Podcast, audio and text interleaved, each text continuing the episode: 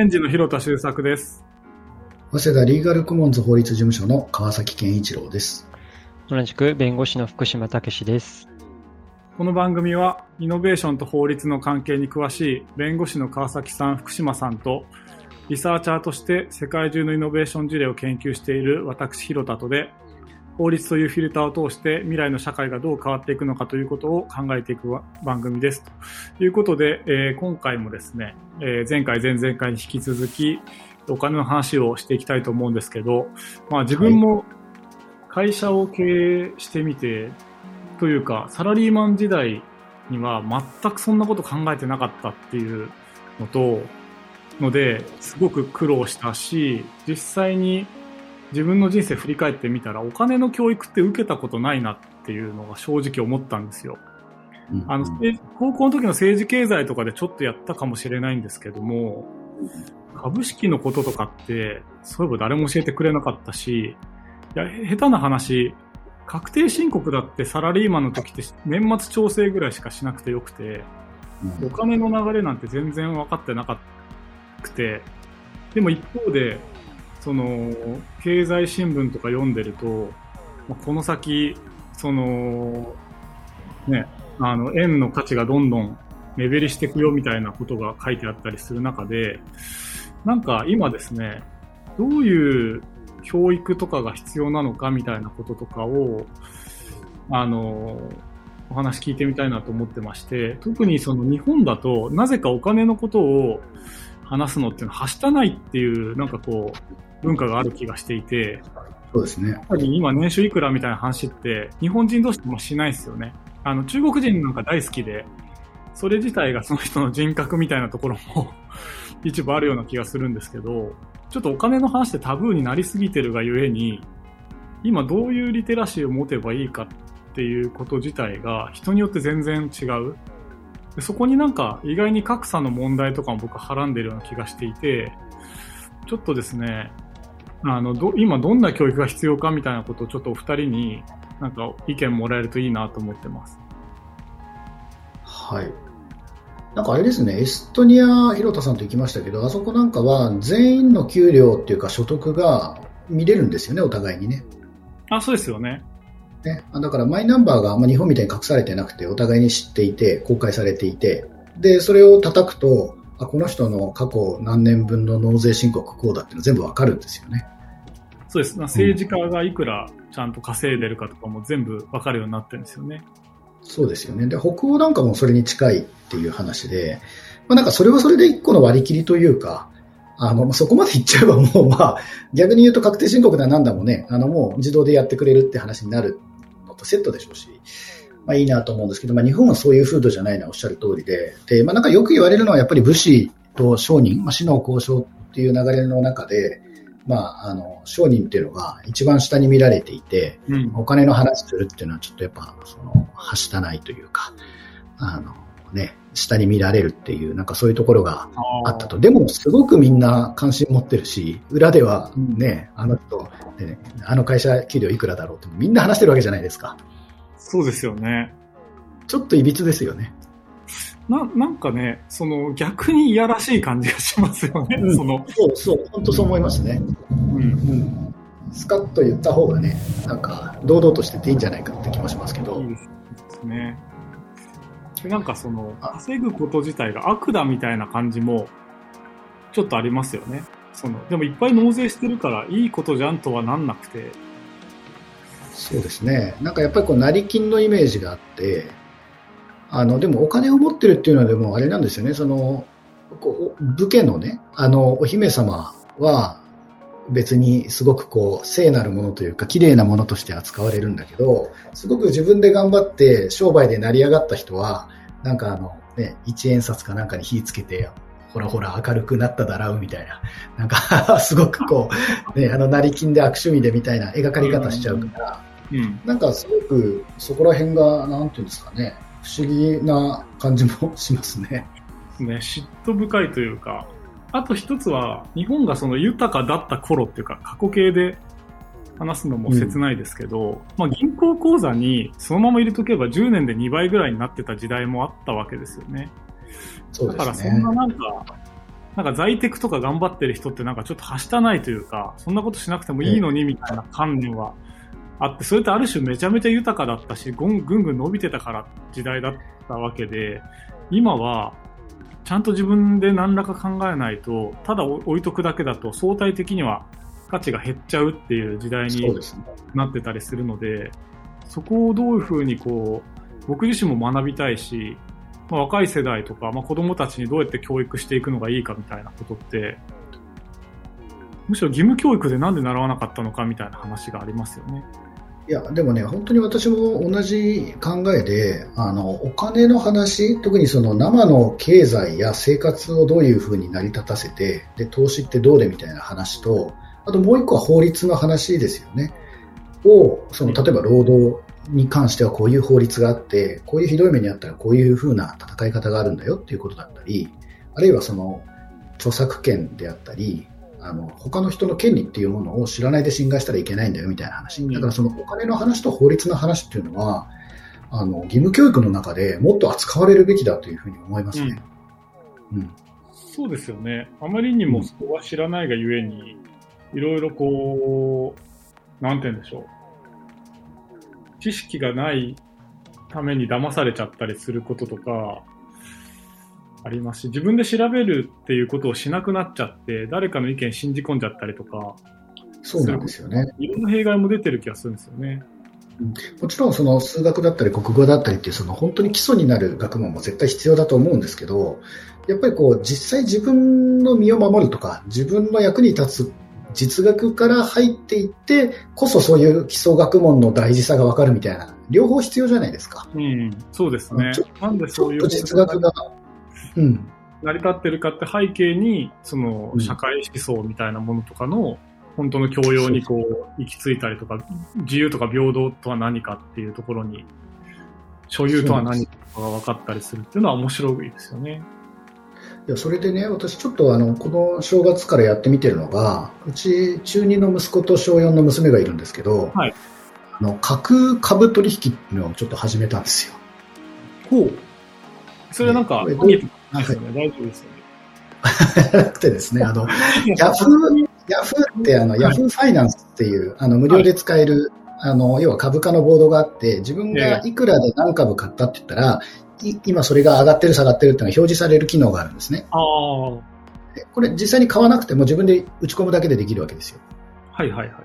えでそこで、その一応10万円分、積もり、積もり株式を1月1日に買いましょうって言って、うん、で10万円分を子供に買わせたわけです。例えばなんか子供だからやっぱ任天堂だとか、はいはいはい、あのやっぱりこう自分に馴染みのあるものを買うわけですよ。はい。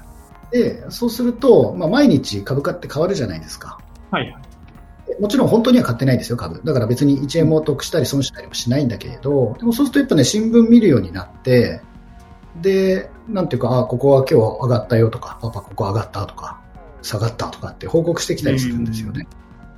で、なんかこう、それをきっかけに、あ、今どういう株が上がっていて、どういう産業が今、あの、なんというかな、調子が良くてとかって、やっぱ興味を、まあ、多少なりとも持ってくれたかなというふうに思っていて、うん、なんかそれはちょっとやってみて面白い実験だったかなというふうには思ってますね。いいですね。やっぱり、まあ、その実際にその、川崎さんとかその実際にお金は使ってないにしても、ある種その未銭を切るみたいなことが一番学びにつながるなとは思っていて、うん、やっぱちょっと実践してみると、ニュースもがぜん読むようになりますし、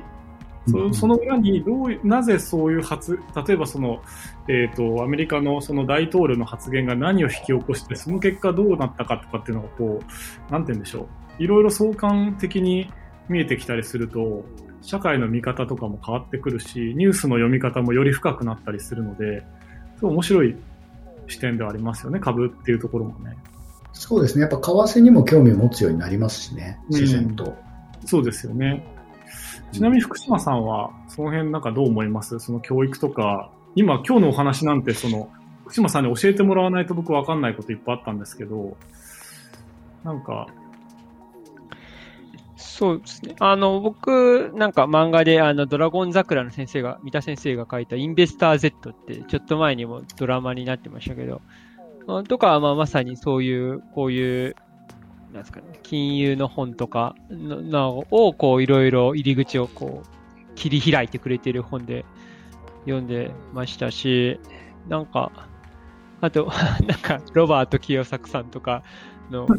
金持ち父さんとか、もありましたね。うん、なんか、いや、なんかやっぱりその、お金をどう自分の人生設計するかっていうの話もそうですし、その、まあ、社会がどう動いてるのかとか、いうのを、あの、やっぱりますね。それこそその弁護士になって1、2年目の時まではなんかもう全然知らないで、ペイペイでやってましたけど、その証券会社に出向行って、まあまあそう、まさにそういう業界に入ってみて、で、この、かその、どういう今政治が動いていてとか、大統領選挙の予備選がどうなってとか、で、そうすると、あの、為替がどう動いての予測立ててとか、まあそういう話がもうリアルにあるので、まあそこで結構すごい勉強した感じですね。うん、うん、でもでも逆に言うとなんかそのそうでない限りあの日経新聞とかをどう読めばいいんだっていうところから多分入ってたと思うんです。うん、まず一番後ろのところのなんか小説読んで、私の履歴書読んで、社会面読んで、終わりみたいな。おしまいみたいな。やってたかもしれないですけど。うんだから何かそういった金融のリテラシーなり、金融の知識体系の、その、ブリッジとなるようなコンテンツが、インベスター Z とか あの、僕で言うとなんだろう、僕なんでだろうな。なんだろう。もうなんか、そういうサブカルとかしか今ないよな、っていう気がしていて、なんかそこはね、もうちょっとなんかコンテンツも出てくると面白いなとは思うんですけども、あと、やっぱゲゲームがいいんじゃないですかね。あゲーム面白いですね。うん。若年層に訴求するにはゲームだと思いますけどね。確かに、それ鋭いですね、うん、しか。しかもなんかその子供向けに作ったおもちゃみたいなやつじゃなくて、大人も熱中するようなゲームですね。うんうんうん、本気のやつ。本気のやつがいいと思いますね。それここで言っちゃうんですか？どっかに売りに行けばよかったのに。いやいや、作るのが大変なんですよ。アイディアなんか出せるんだけど。作るのができないんですよ。それこそ川崎さんは出資してそのゲーム作ったらどうですかっていう。いやいや、私にはそういうゲーム作る才能はないので。面白でも誰か作るんだったらね、一口乗りたいなと思いますけど、うん、それこそ。そうね。結構ね、僕の同世代でも、めちゃくちゃ詳しい人と全く何もやってないっすって人の差が激しい分野なんですよ、金融って。で、うん、知ってる人からすると僕とかもう雑魚クラスだし、逆に知らない人が僕から見たら大丈夫かみたいな人もいるし、これはすごい差がある分野だなと思っていて。あの、あれですよね。あの、本当にずっともう銀行預金一筋で行くっていう人はそれはそれでいいと思うんですよ。それはそれで一つの一貫した、なんていうか脳のリソースをもうその分野で使わないって決めるってことじゃないですか。はいはい。それはそれでいいと思うんですけど、一番まずいのがね、なんか基本そういうスタイルだったのに、なんかでちょっと気の迷いで、ちょっと投資しようかなっていうふうに思って、ふらふらっとなんか怪しい人に捕まって、でも本当にウーだから、何の免疫もないから、いきなり何百万とか何千万とか、なんか突っ込んじゃって、騙されたっていうのが、これ一番メモ当てられないですよね。そうですね。確かにちっちゃく実験したりとか、そういうのが大事。結構いるんですよ、こういう人。確かになんかもうビットコインのニュース見て乗り遅れたけど、次この草コインが絶対来ますみたいな話に乗っちゃう。そう、本当にその仮想通貨界隈はそういう人が多くて。怖いっすよね。だからもうなんかもうそう、なんていうかな、そのもうそそういうものだって割り切って、なんていうかこう、ちっちゃい怪我をずっとしてきてる人はいいと思うんですけど、いきなりボンっていうのも、いやー、本当に。いや、この間、まあ、ちょっとこれ専門的な話になっちゃうんですけど、うん、そのメタマスクっていうその暗号資産を自分の、自分しか管理できないウォレットで、まあ、管理する、あの、コンセンシスっていうところが作っている、あのまあ、イーサリアム系の仮想通貨ですね、を管理する、まあ、なんていうかな、アプリケーションというか、Google Chrome 上で動くものがある、アプリケーションがあるんですけど、それのその詐欺サイトみたいなのがこの間一時期流行って、で、その絶対自分しか知なんていうかな、他の人には絶対教えてはいけない復活フレーズっていうのがあるんですけど、それを入れちゃって、もうその中に入っている何千万かの仮想通貨がまるっと取られたみたいなのが、結構頻発してたんですよ、この間。うわで、それとかも、そう、でも古くから、その仮想通貨の世界とか見てた人にしてみると、信じられないようなミスなんだけれど、うん。でもやっぱりだから最近ビットコイン上がったとかって言って入ってきた人とかだと、そういうところがやっぱり、なんていうんですかね、あの甘いので、一気に何千万とかっていかれてしまっていて、もうそうなっちゃうとどうしようもないんですよ。はっきり言って、そうですね今の法律では。うん、どうしようもないんです。法律で守れないですもんね。そう言った自分が悪いで終わっちゃいますもんね。もうどうしようもない。事実上救済ほぼされないので、うんあちゃーと思いながら、まあなんかそういうのはね、見てましたなるけど。ほど。これは、そうですね。まあちょっとそこはなんか、本当にだからちゃんと教教育って大事だなっていうのを改めて思うし、ちなみにあれはどうですか？その子供たちとかそういうその仮想通貨の取り扱いもそうですけど、今後、例えばその大企業から独立して会社作るような人たちも増えていくと思うんですけど、その辺に対してのなんか教育とかもどんな視点が必要かとか、なんかお考えあったりしますか？僕苦労したんですよ。全然わかんなかったんで。そうですよね。でもやっぱりその相談に乗ってくれる良質なその相談者というか、そういう人が、やっぱり、まあそういう人にまずこうたどり着くのが大事ですよね。うんそうですよね。あの、会社作り方とかでググっても、うんその、なんだろう。本当にあのね独籍混交で探せないですからね。そうですね。まあ、登記の仕方とか、そういう技術的なことはわかるかもしれないけれど、うんじゃあその時に、じゃあどういうふうに人に声をかけて、で、どういうふうにお金を調達して、で逆に言うと、どうお金、どこからはお金調達しない、するべきでないのかとか、そういうことってなかなかわからないですよね。そうなんですよ。結構ですね、前に僕会った IT で結構成功してる経営者の方が、広田さんみたいな、僕その今社長って言ってますけど、みたいな。うん結構その、資金政策を間違っちゃ、資本政策間違っちゃって、うんかなりきついんですって言ってて、広田さん会社作るなら、それが誰の会社なのかっていうのはとても重要ですよって言って、そのまま去ってった。それだけ言い残して去ってた。うん、なんかこう、含みを持って去ってった人がいるんですけど、それ間違えるとね、いかにテクノロジーですごい人がいたとしても、大変な目に遭っちゃうんだろうなっていうですね。そうですね。まあ、なんかよく言うのは、なんか乗っ取られるみたいな話。うん。で、それももちろんそうなんですけど、それ以上に問題なのは、もう意思決定できなくなることですよね。そうですよね。経営判断できなくなっちゃう。そう。で、その、もう右でもいいから、ひ左、右でも左でもどっちでもいいから山に登ればいいのに、右に行きたいって人と左に行きたいって人がデッドロックになっちゃって、うん何も、その、決められないままに、あの、目の前のお金だけ流れて出していくっていう状態の会社ってたくさんあって、それもとにかく最悪なんですけど、そうなっちゃってる会社は本当にたくさんありますよね。そうですよね。うんだから本当はその辺がねじれ現象というか、なんかこう、こんがらがっちゃったところがすっきりいけば、もっとイノベーティブな会社とか出てくるんだろうなと思いつつ、なかなか難しいですね。うん。福島さんはい、あごめんなさいあどう。ぞどうぞ、あどうぞ、進めてください。あちなみに福島さんはその辺どう思います？これから会社どうみたいな人たちに向けて。そうですね。まあなんかまあお金集めるっていうのはやっぱり大変だし、その、まあ一時期よりもやっぱり、こう、エンジェル投資の風当たりはかなり厳しいっていうのはもうここ1、2年コロナ前ぐらいからちょうど言われ始めてたところではあるので、あの、まあそういうのありますけれども、ぱりなんか、その、こう、投資、さっきの株式の投資とか、そのメザニンとかになった時に、こう、法律って基本的に外国語みたいなところがあるんですよ。その、今まで触れてなかった新聞でもあんまりその触れないのに、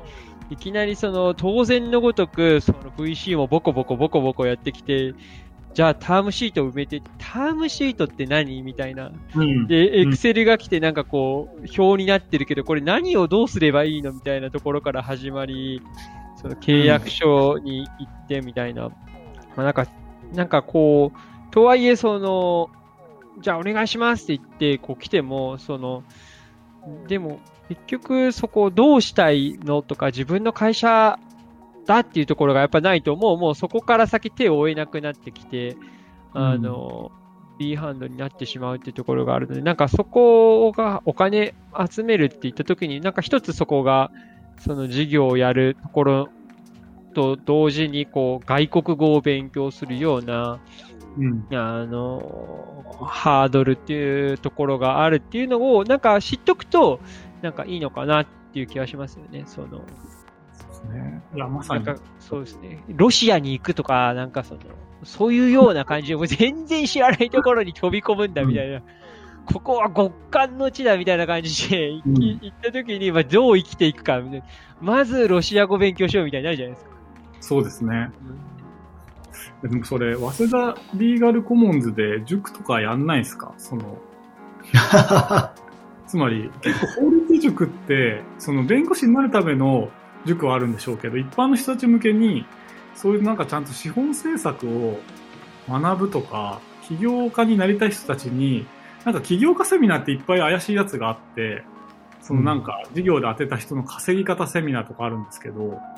なんかちょっとさっきの福島さんの言葉で言うロシア語をちゃんと基礎から文法を教えてくれるみたいなところって、ある、あるようであんまない、なくて。これやってもいいかもしれないですね。うんうんあなんかオンライン我々が、まあ、我々は我々の立場からこういうアドバイスができますよってことはあるけれど、むしろ実際に自分自身であの事業を、ね、成長させた方とか、まあ、我々のなんていうかなサポートしてる人も含めて来てもらってあの話してもらうみたいな機会はあってもいいかもしれないですね。ね、法律面とか会計面とか、その起業家としてみたいなところって、良質なコンテンツがあるようでなくて、あの YouTube とかでも、ちょっとあの、極物って言ったら怒られますけど、なんでしょう、その、ソーシャルメディアで目立ってる人たちの話しか入ってこないんですよね。だから、うーんと、バズる話なんか秒速で何億稼ぐとか、そういう話のビジネスネタとかって多いんですけど、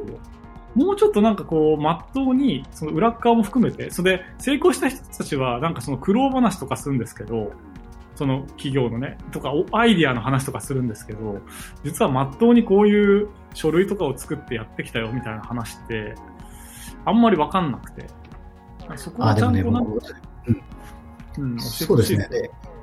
今の話ってむしろね、私ね、失敗した人に話聞いた方が面白いかもしれないなと思いますね。ああ、あの時こうしとけばよかったとか、まあその、その人たちがね、その顔出してどこまで喋ってくれるかは別として、でもそっちにむしろね、あの、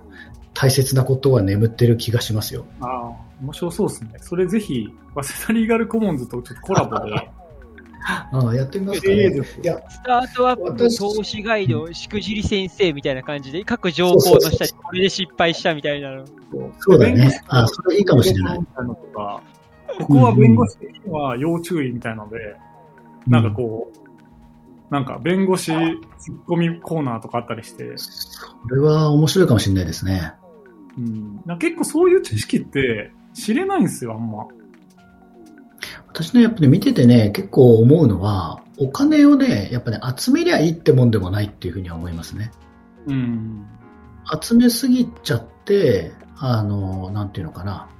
うんやっぱ勘違いしちゃうってケースもあるし、うんあ。とやっぱりね、その、その事業の今の段階に必要な金額ってあると思うんですよね。確かに。うん、そこをね、一気に集めすぎちゃうっていうのは、結構、あんまり良くない結果になってるなっていうのはなんか見ていて思いますね。まあ、それはなんか一つの例ですけどね。面白いですね、でも。うん。上場株式のそのバリエーションとか、その株価算定の価値を測る指標としていますけれども、バリエーションがどうこうっていうので、もうなんかもうすごいですもんね。本当にみたいな、うん、そんなにあるのみたいな。全然こう、バランスシート上そんなにこう売り上げも立ってないのになんかすごいこんな価値があるって言ってて、いやー、夢、夢だなっていう気はしますけど、でもやっぱり法律家、法律家やでもその非上場株の株株価算定どうするのかっていうのは永遠の課題として、それはその情報が非開示され、開示されていないものが多かったりとか、まだ事業になってないけどもそれはなるかもしれないとか、いうところがあるので、そういう意味ではその、そこでこう特質、特性がそういうのあるんですよね。で、まだ技術も確立してないと。だからちょっと、さ前前回の話のスパックとかに話戻りますけども、そういうスパックの危なさとかいうのも、そういう本当にその製品とか技術大丈夫なのとか、それまで非公開会社で来てて、ちゃんと確立してんのっていうところが、あの、眠ってしまう可能性っていうのは十分ありますよね。うん。面白いですね。いや、これ、たまにこういう話聞くと、うん、ちゃんと考えなきゃなってなりますね。いや、でもこれ、かなり、あの、専門的な話も今日聞けたんですけど、ぜひちょっと、まあね、またたまになんか、解説番組とか、ちょっとこのポッドキャストとは違うところでも、なんかそういうイベントとか開けると面白そうですね。そうですね。あとやっぱ VC の人とか呼んできて、話聞くのもいいかもしれないです。あーまあ銀行の人も面白いかもしれないですけど。ええちょっとその辺ぜひなんか今、ね、起業家も増えてきてるし、そのね、経済もいろいろこう、だいぶ様変わりしてきてるので、あの、要望あるんじゃないかなと思うんで、ぜひちょっとぜひ今後も企画させてください。ねはい。ありがとうございます。どうもありがとうございました。ありがとうございました。ありがとうございました。また引き続きよろしくお願いします。